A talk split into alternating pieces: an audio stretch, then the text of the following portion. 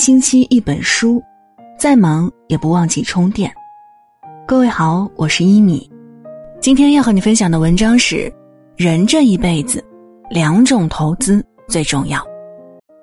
接下来就把耳朵交给一米吧。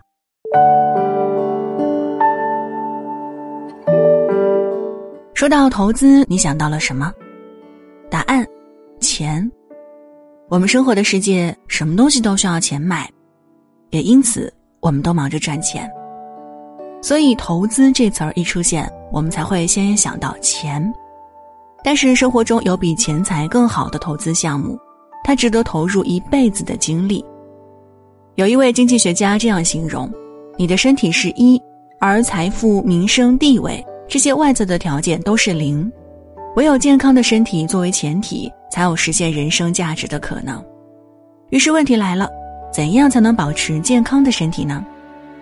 众所周知，运动不足且久坐人群易出现过早死亡和心血管疾病，而积极运动可以减轻这种风险。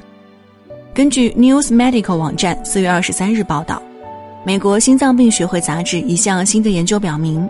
每天做二十到四十分钟中等以上强度运动，可以抵消久坐相关的死亡风险。《吕氏春秋》中有这样一句话：“流水不腐，户枢不蠹。”意思是说，流动的水不会发臭，经常转动的门轴不易腐烂。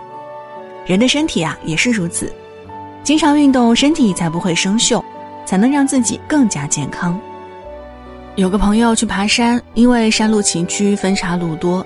于是他跟着一位老大爷后面爬，他一边爬一边大喘气，再看那老大爷却气定神闲，说话都不带喘的。他感慨：现在办公一族的体质真的不如老年人了。法国 BFM TV 援引医学杂志《JAMA Network Open》发表的一篇报告显示，无论从多少岁起做运动都不算晚，中年时期才养成锻炼的习惯，也有助于延年益寿，降低早逝风险。来自美国癌症研究所、英国纽卡斯尔大学、加拿大约克大学的研究人员邀请了三十一点五万名年龄在五十到七十一岁之间的中老年人参与测试，记录了他们日常生活的运动情况。该研究最终得出两个结论：第一，锻炼身体延年益寿的关键在于坚持；第二，即使人到中年才开始锻炼身体。早逝风险降低的几率与一直坚持运动的效果相差无几。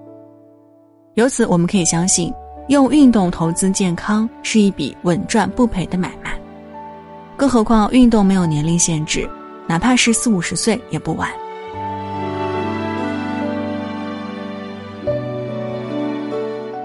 钱是生存的根本，运动是健康的法门，而钱与健康的最终目的是为了更好的生活。过美好的日子。北京市疾控中心发布的一组调查数据显示，北京四十岁以上的人可以在健康状态下生活十八年，之后近二十年则要在疾病或残疾状态中度过。调查人员通过分析发现，在影响健康寿命的所有因素中，运动是推迟带病生存年龄的首要原因，其次是健康状态。甚至早在上世纪九十年代，世界卫生组织就提出了。健康四大基石的概念，其中合理运动和平衡心态被称为最廉价的健康药。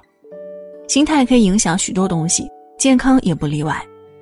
古人有八雅：琴棋书画诗茶酒花，这八种雅事是古人陶冶性情、保持健康心态的方法，同时也是古人的兴趣爱好。用心投资生活，就是用心去修炼心态，保持心态健康。心态健康的人把平淡的生活过成诗歌，心态不健康的人把生活过得荒芜。清代文学家袁枚就是一个热爱生活、懂生活的人。